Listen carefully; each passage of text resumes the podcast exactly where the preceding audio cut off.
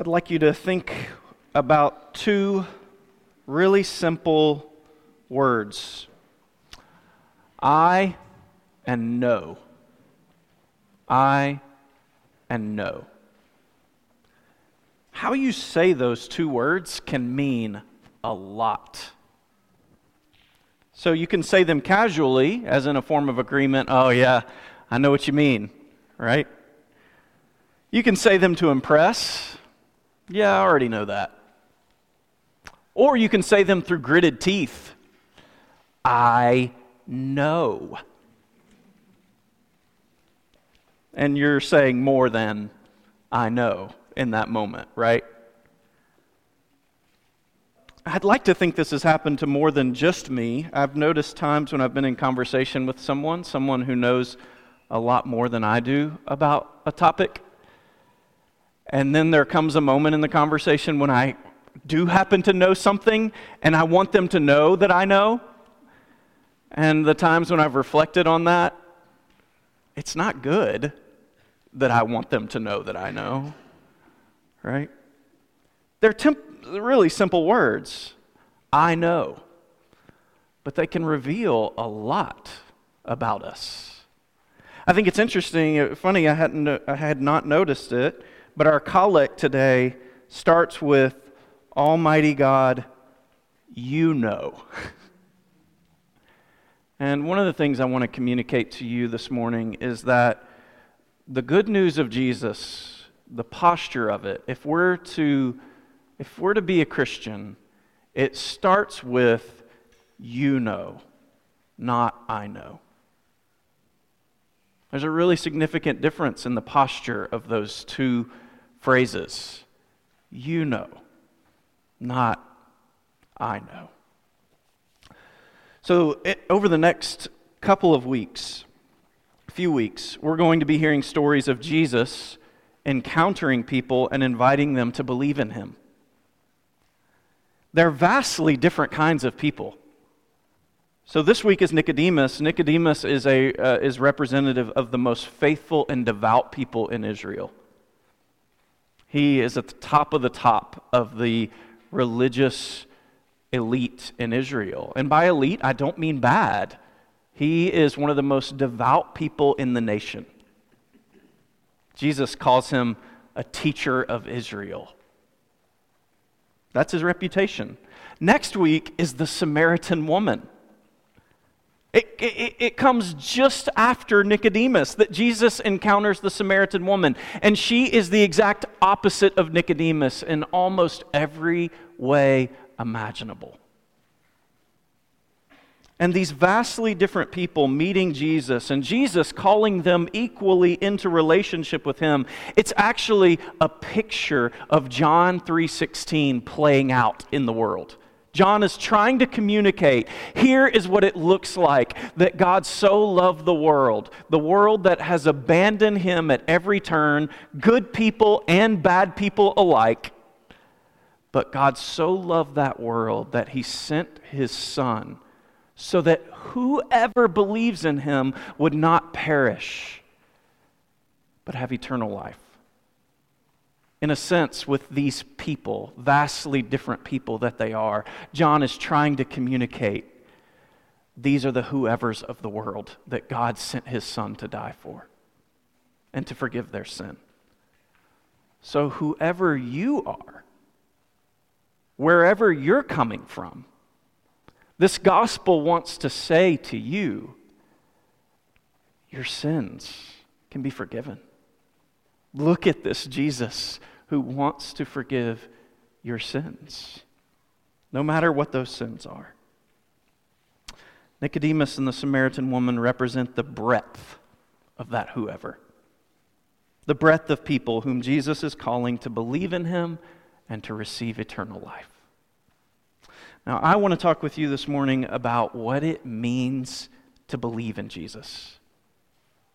Okay, so John says, that he, God so loved the world that he sent his son so that whoever believes in him should not perish, but have eternal life. What, what does that believing mean?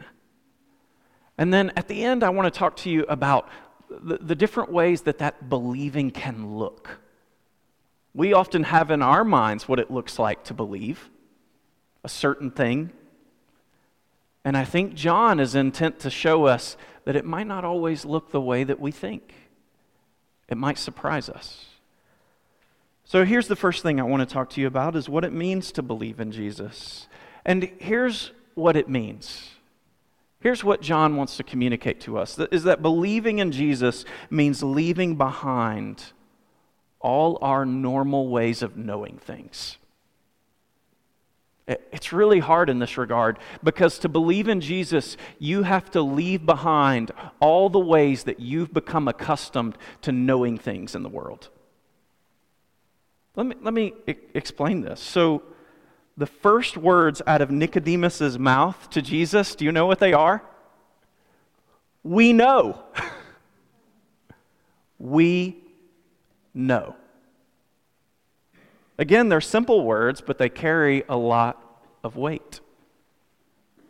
Nicodemus is an older man, and he has all the credentials one can imagine to know things. He's a Pharisee.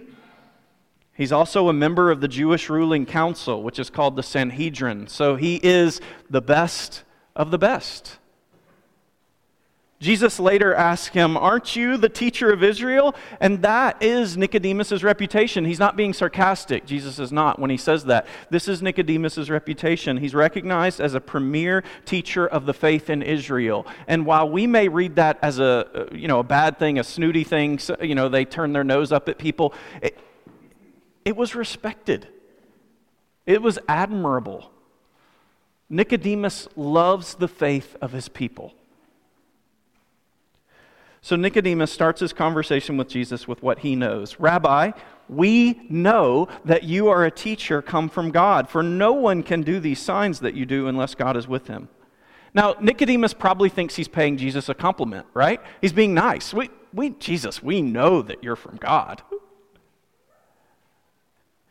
Jesus, he is not a southerner. He is not a southern boy. He's not. And by the way, he's also probably half Nicodemus's age.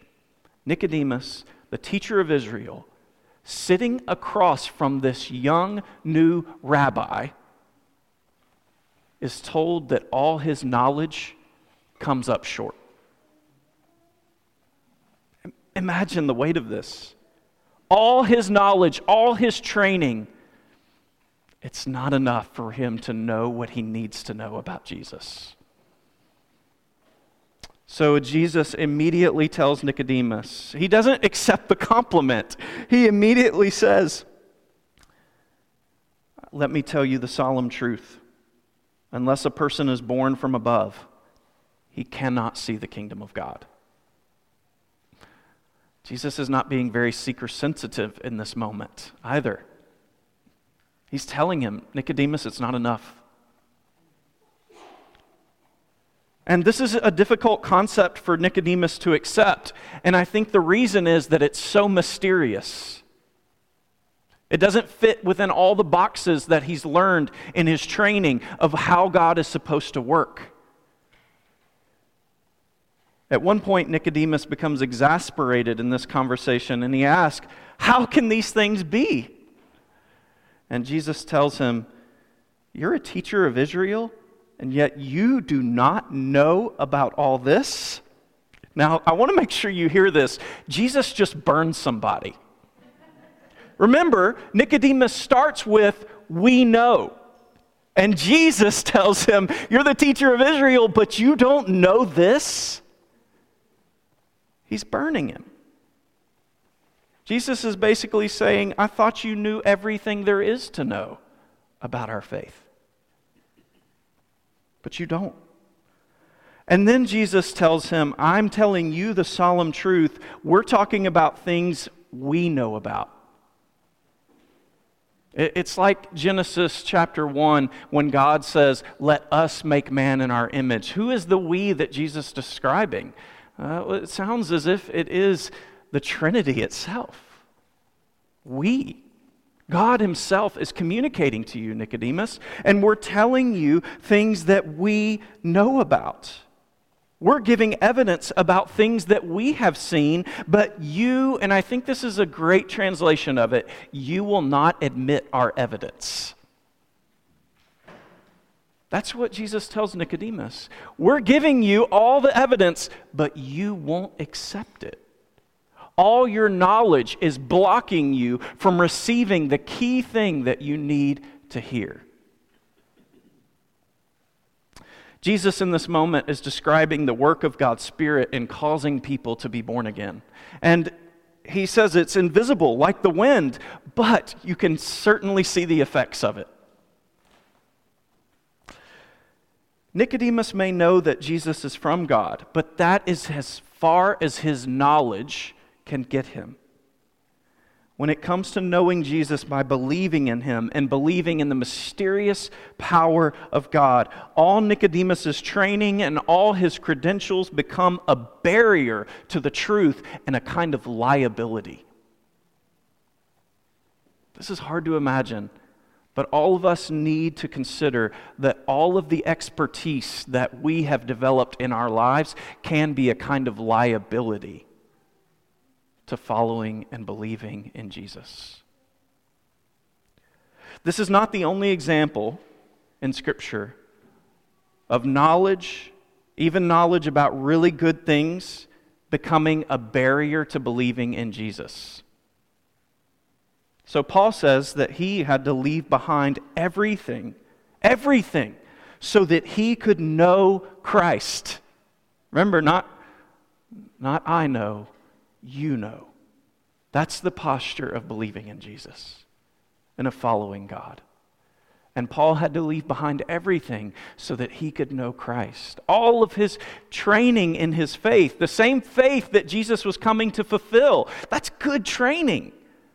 But in some way, it blocked Paul from really believing and giving his life to Jesus. Everything had become dead weight and held him back from following the Lord Jesus. And Paul also says that when he preached about Jesus, he resolved to know nothing except Christ crucified. Now, I don't want you to get the wrong idea here. Does this mean that we have to become ignorant to believe in Jesus? Anti intellectual? Some Christians have gained that reputation. It's not, absolutely not. The problem that Jesus is revealing eh, with Nicodemus is that we as humans t- tend to turn everything we know into an idol. We do. We do this even with the best kinds of knowledge, even with knowledge about God, even good theology, we can turn into an idol and what we know becomes a weapon to be used against the things we don't know. I think that's key. The things that we know, we create into a weapon to use against the things we don't know. And when we do that, when we use what we know as a weapon against things we don't know, we miss the truth you know, I, I, think that if we tried to spend some time with this, we could probably come up with some examples of it in modern politics. And not just on one side. People become so committed to a way of thinking that using the words I don't know or I was wrong are nearly impossible to utter. We would rather be committed to a way, and that way be wrong and us have to save face, than use the words, I don't know, or I was wrong. God wants us to do what Proverbs says trust in the Lord with all your heart and do not lean on your own understanding. The problem is that humans can twist anything, even very good things. Jesus is inviting Nicodemus into a deeper and more powerful way of knowing. But he will have to leave behind all the ways of knowing he has become accustomed to in his life. Instead of, I know, we know, you know. And this is where the story of Abraham in the Old Testament that we heard read for us, that Heather read for us, it's a pattern for what it means to believe in Jesus. Whether you're not a Christian or whether you are a Christian, you've been a Christian for a very long time, the story of Abraham is a picture for what it means to believe in Jesus at any point in your life. Abraham was at this age in life when most people are settling down. If you have kids, the kids are telling you, Mom, Dad, don't do anything crazy now. Okay? Downsize, settle. But Abraham, this is the moment in his life when he goes on the greatest adventure he's ever had. He leaves behind nearly everything he has ever known in order to believe and follow this God, this mysterious and all powerful God who calls him. And that's a picture of what it means for any of us to believe in God at any point in our lives. It is leaving behind your normal way of knowing things and saying to God, I will follow you anywhere.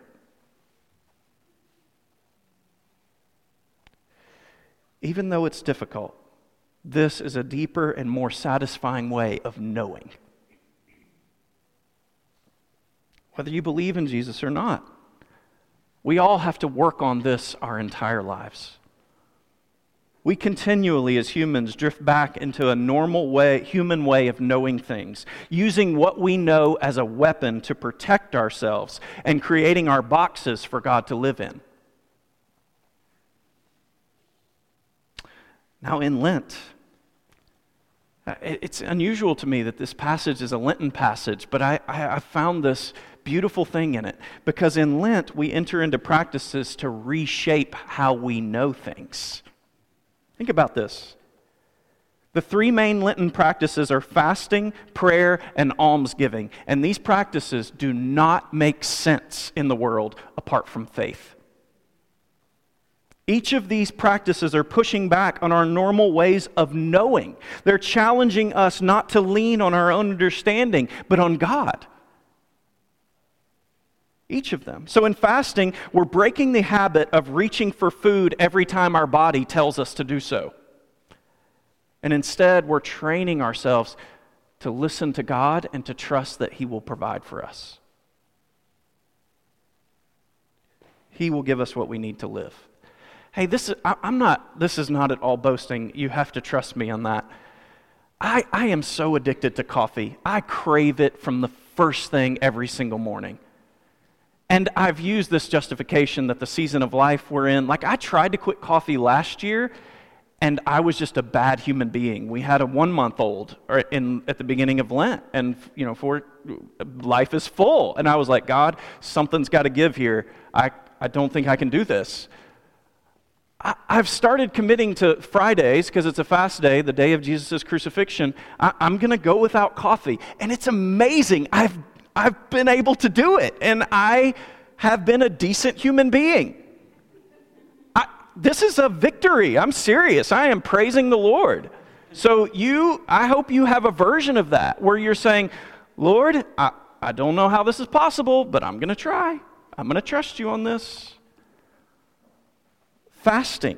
It's going against the normal way of thinking that we take care of ourselves. We feed ourselves. In prayer, this is, so fasting, prayer, and almsgiving are the three Lenten practices. In prayer, we're breaking the habit of thinking that we have to be the primary movers in our life. I'm the one who makes things happen in my life. When we pray, we're fasting from that attitude. And we're saying, Lord, you know and you know how to make things happen better than I can make things happen. We're changing the logic in our minds. And it is the same things with almsgiving. In almsgiving, we reject the logic of the world that we have to make money for ourselves and provide for ourselves all the time. And we give not just a pittance, we give until it hurts. And we say to God, You're my provider, I am not my provider. Lent changes the logic of our lives. And listen, if we're to be a church that tells people about Jesus, that you need Jesus, then we should be learning that God can provide for us, and we should really believe that. Do we? Lent is training us to believe it again in the depth of our bones when it comes to eating, when it comes to paying the bills, when it comes to prayer and reliance. What does it mean to believe in Jesus? It means leaving behind our normal ways of knowing and trusting in our bones in the Spirit of God who brings life through Jesus Christ, through his death on our behalf. Now, I, w- I want to close by talking with you for just a minute about what this believing can look like on the ground in people's lives to believe in Jesus. You know, it, it has surprised me that this passage has been used for a long time to push for dramatic conversions, for big tent revivals, with lots of people coming forward in instantaneous decisions. Those are not bad things. But those are not what John conveys through the story of Nicodemus. That's what I want you to hear for a moment. In this first encounter with Jesus, Nicodemus is completely stumped. How can these things be? Does that mean it's over with Nicodemus? Does that mean he doesn't have any other chances to believe?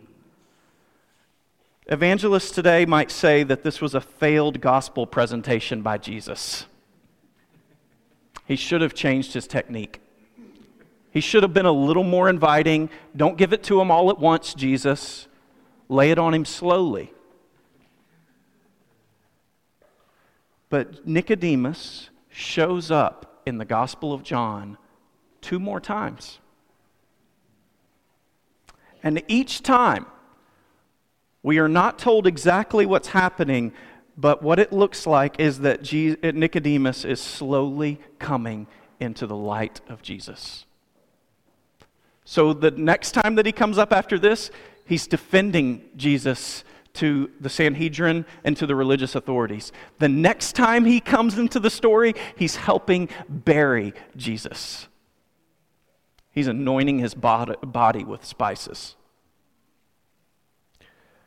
I think that we are being shown what it can look like for someone to be born again. And it is not always a loud, instantaneous event. Sometimes it is slow, sometimes there is great confusion, but that does not mean that it's over or that you should give up hope.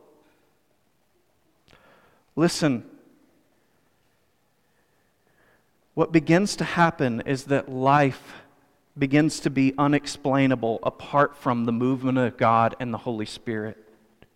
That's what happens to Nicodemus.